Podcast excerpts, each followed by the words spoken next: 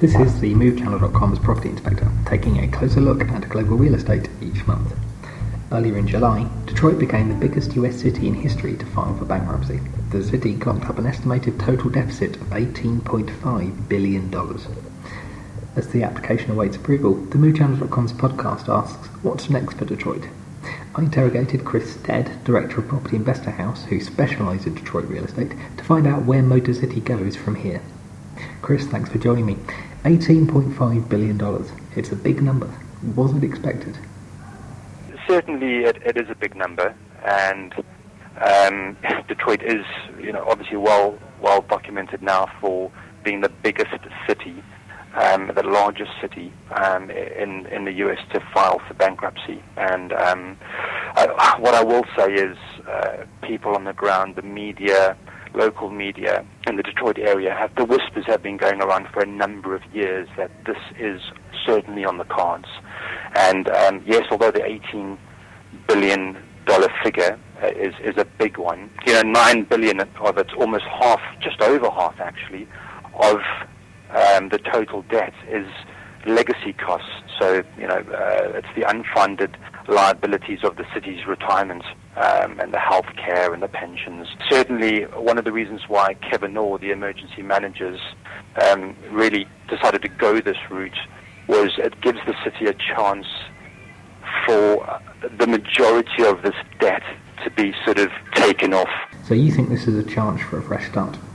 If it goes according to plan, um, then certainly Detroit will be coming back a lot stronger and leaner, which is the whole point of a bankruptcy, you know, is to allow, um, whether it's a company, whether it's a city, to come back stronger and leaner um, and get rid of those huge uh, legacy costs. Then what the city will also do is they will downsize. Right now, the city of Detroit is hugely overstaffed. Um, you know, they have about 12,000 city employees compared with the other U.S. cities, which on average employ 6,000. It's better to be honest about the level of deficit rather than just pretend everything's fine. Well, they have been for decades, and that's been the problem. You know, um, they've they have sort of been going on and um, hoping that things would just get better, and the reality is, you know, um, if if if you don't do something about it, uh, it can't get better. So really, um, again, Kevin Orr, he he had very little option. You know, this is the uh, this is exactly what Detroit needs. Um, it couldn't continue on this path. It was just getting deeper into debt, and um, certainly to file for bankruptcy um, and, and wipe the slate clean and start fresh is, is is certainly the way to go.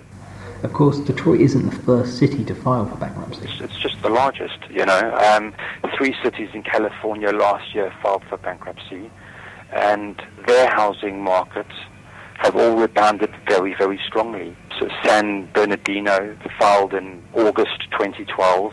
Uh, house prices increased just over 30% uh, year on year. Stockton, California was another one. They filed in June 2012 and house prices there rose 24% year on year. And then Mammoth Lakes in California was the other one. And again, a year later, their house prices were 13% higher. So actually, um, there is no correlation between you know a bankrupt city and a housing decline. you know, it, it certainly looks like it, it tends to go the other way because it's the uncertainty that really doesn't drive growth and investor confidence and local people's confidence to buy.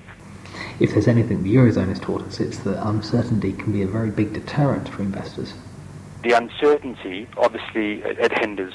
And I think if you can take that uncertainty off the table, and um, certainly they'll come back and they'll have a, you know, probably a 10-point plan and they'll make it crystal clear this is what's going to happen and they'll take that uncertainty off the table um, I think that'll give a lot of confidence to you know local people uh, as well as obviously you know in, investors from, from out of state and out of country. There have been a lot of foreclosures in Detroit. I remember quite clearly a house going up for sale for just one dollar. Uh, it's well documented that there's some really parts that you wouldn't want to buy in. Um, certainly, there's some streets and some neighborhoods where people just don't go. You know, there's a lot of homes that are run down, vacant. Um, tenants certainly wouldn't want to live there. You wouldn't want to buy there. And uh, of course, those homes will be, you could sell them for $1 all day long because uh, nobody wants to buy them. Um, you know, nobody wants to live there. Uh, obviously, those homes would, of course, need probably twenty thousand plus dollars worth of refurb, and they'll have delinquent taxes and water bills that would need sorting out as well. So, um, it's very easy to look at the low price and think, oh wow, you know, these you can go in there and uh, buy five houses for five dollars. You know, it's you've got to if you if you want to make money in the Detroit market, as always, wherever you buy in any city in any country, it's about the location. Certainly, the houses that we offer at Property Investment House, um, we offer good houses on good streets, good neighborhoods. That when we advertise them for rent, we get 20, 30 phone calls from tenants wanting to live there.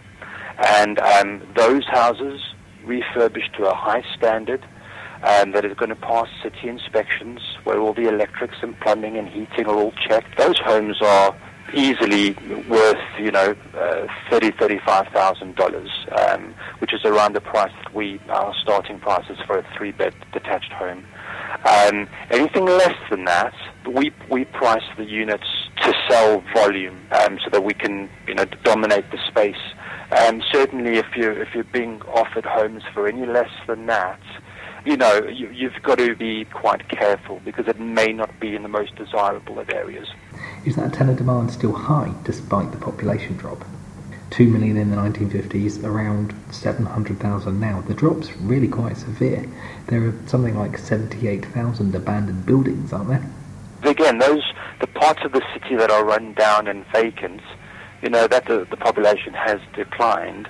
Well, so is the size of the city, you know, so there's certain blocks and neighborhoods that the city have already allocated to you know, to rezoning and demolishing and and um, so. But what I will also say is, again, just like uh, in London and the UK and uh, other parts of the world, after the recession, a lot of people lost their jobs, had to downsize.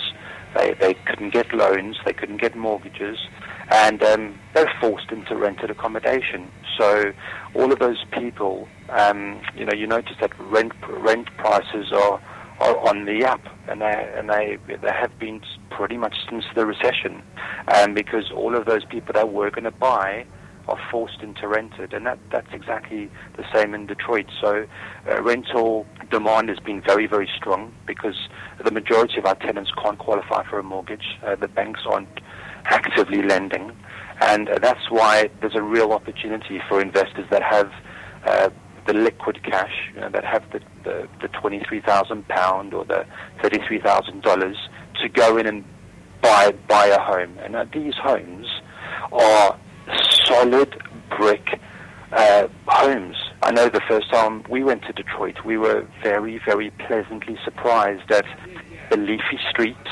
um, and how well the homes are built. Um, and certainly you find the newer builds, you know, over the last 20 years or so, um, especially in the US as well. They're not solid brick homes.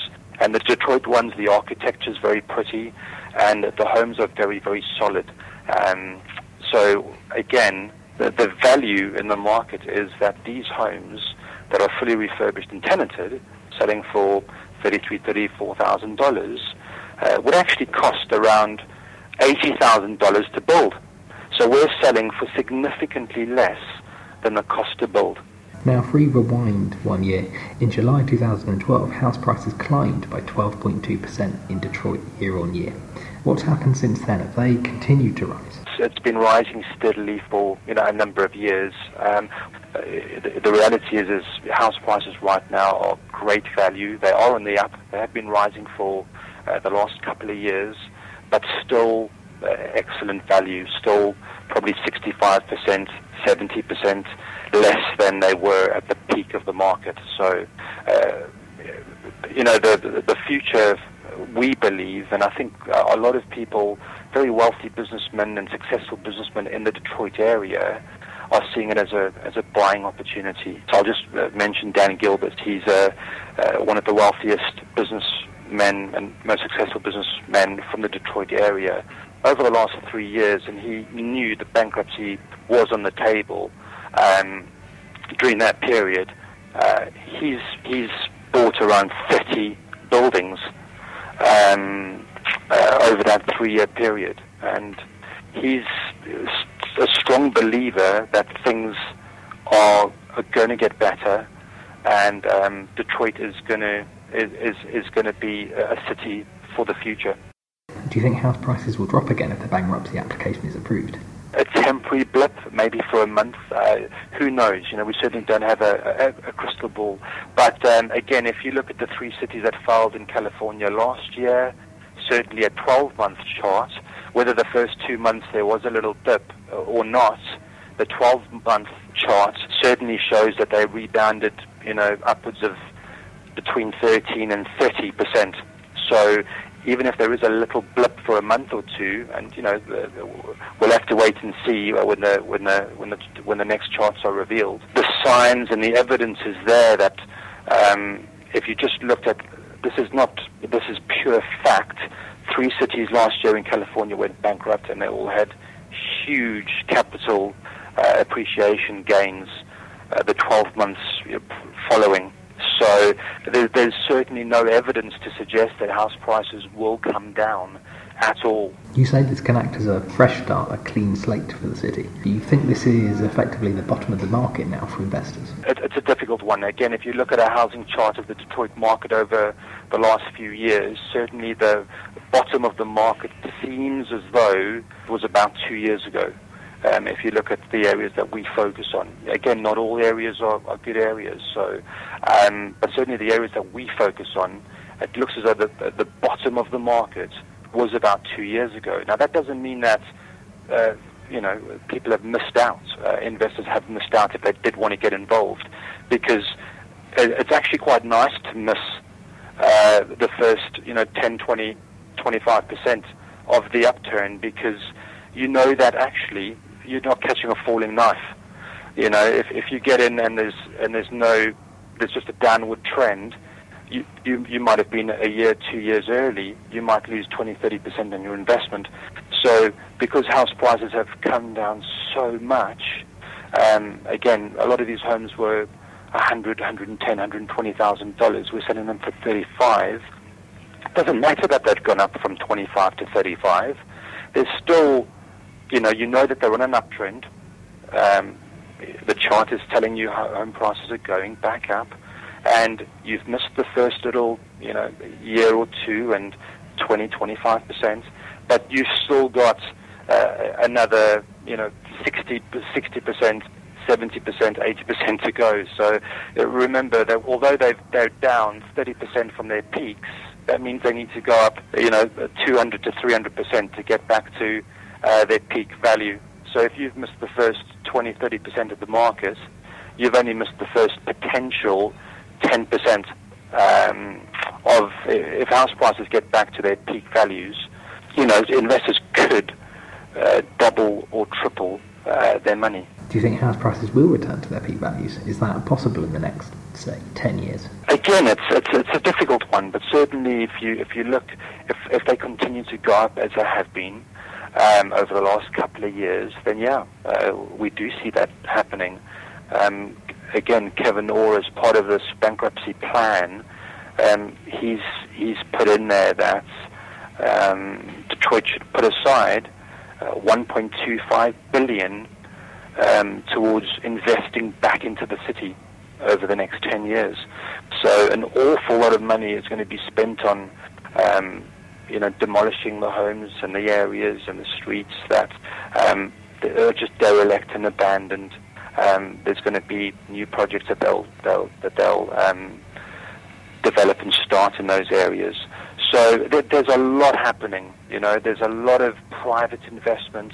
There's a lot of government in, investment that's going to go back into the city um, over the next 10 years, and certainly um, that's going to make a big difference to the desirability of, of Detroit. Already, um, there's a lot of um, under 35s moving to Detroit um, because of all the tech startups and the and the and the the great value in rents and you've got to remember that um, there's a lot of companies that are actually moving to Detroit because the rents, the office rents, and yeah, it's very cheap for staff to go and move there. It's very cheap for any companies to go and set up there now. And there's some grants in place for companies starting up, and you know you can significantly save. Um, uh, probably, uh, you know, a lot of these companies are saving half uh, on office office rents. Um, so it's very desirable. There's probably no cheaper, more affordable place for a for a company to go and set up than in Detroit. Um, as far as that, uh, the US goes right now. And do you think Detroit's bankruptcy will impact the national housing recovery at all? We don't, uh, and and again, you know, there's there's certainly um, you know, the signs, yes, this is the biggest city to file for bankruptcy, but I think it was the uncertainty that was really holding back. And I think uh, house prices, uh, it's one of the reasons why house prices were so deflated and so low. Um, was you know this was baked in and it has been you know in the in the sale prices and in the housing market for a number of years. Um, the uncertainty so I think now that Kevin Orr has this plan, and it does look as though the bankruptcy will go ahead, um, certainly I think the uncertainty is off the table. Um, many, many investors will see this as a buying opportunity and the start of um, you know, a continued uptrend uh, in the housing market. And population growth. Um, I think you'll see a lot of people moving to Detroit, and that certainly is evidenced already. Um, uh, in the in the under 35 age age group category, and that's with degrees. People are moving into Detroit, um, looking for work, um, and, and that's been happening again for the last couple of years as well. And finally, how confident are you feeling in the city as a whole? The private sector is is obviously also hugely important, and you know Detroit is known as Motor City. Um, very reliant on Chrysler, Ford, and GM doing well and and the, the big three auto companies had their best month in business uh, in June. So last month they had their best month in business for five years, and so you know they're doing very very well. The private sector is doing very well, and there's more companies starting. There's more companies growing. There's more companies moving to Detroit, and um, certainly um, once the city sorts itself out and uh, streamlines and comes back um, leaner and, and, and stronger, then certainly you're going to have a, a private sector that's growing and on the up, and you'll have a city that's um, you know, downsized and streamlined, and I think that's a winning combination to do with all. Uh, and then you couple in, you know, over uh, over a billion dollars that they're going to be investing in the city, um, in, in in the public sector and the services and the lights and you know all of these issues um, that have really been holding the city back. Also, property taxes.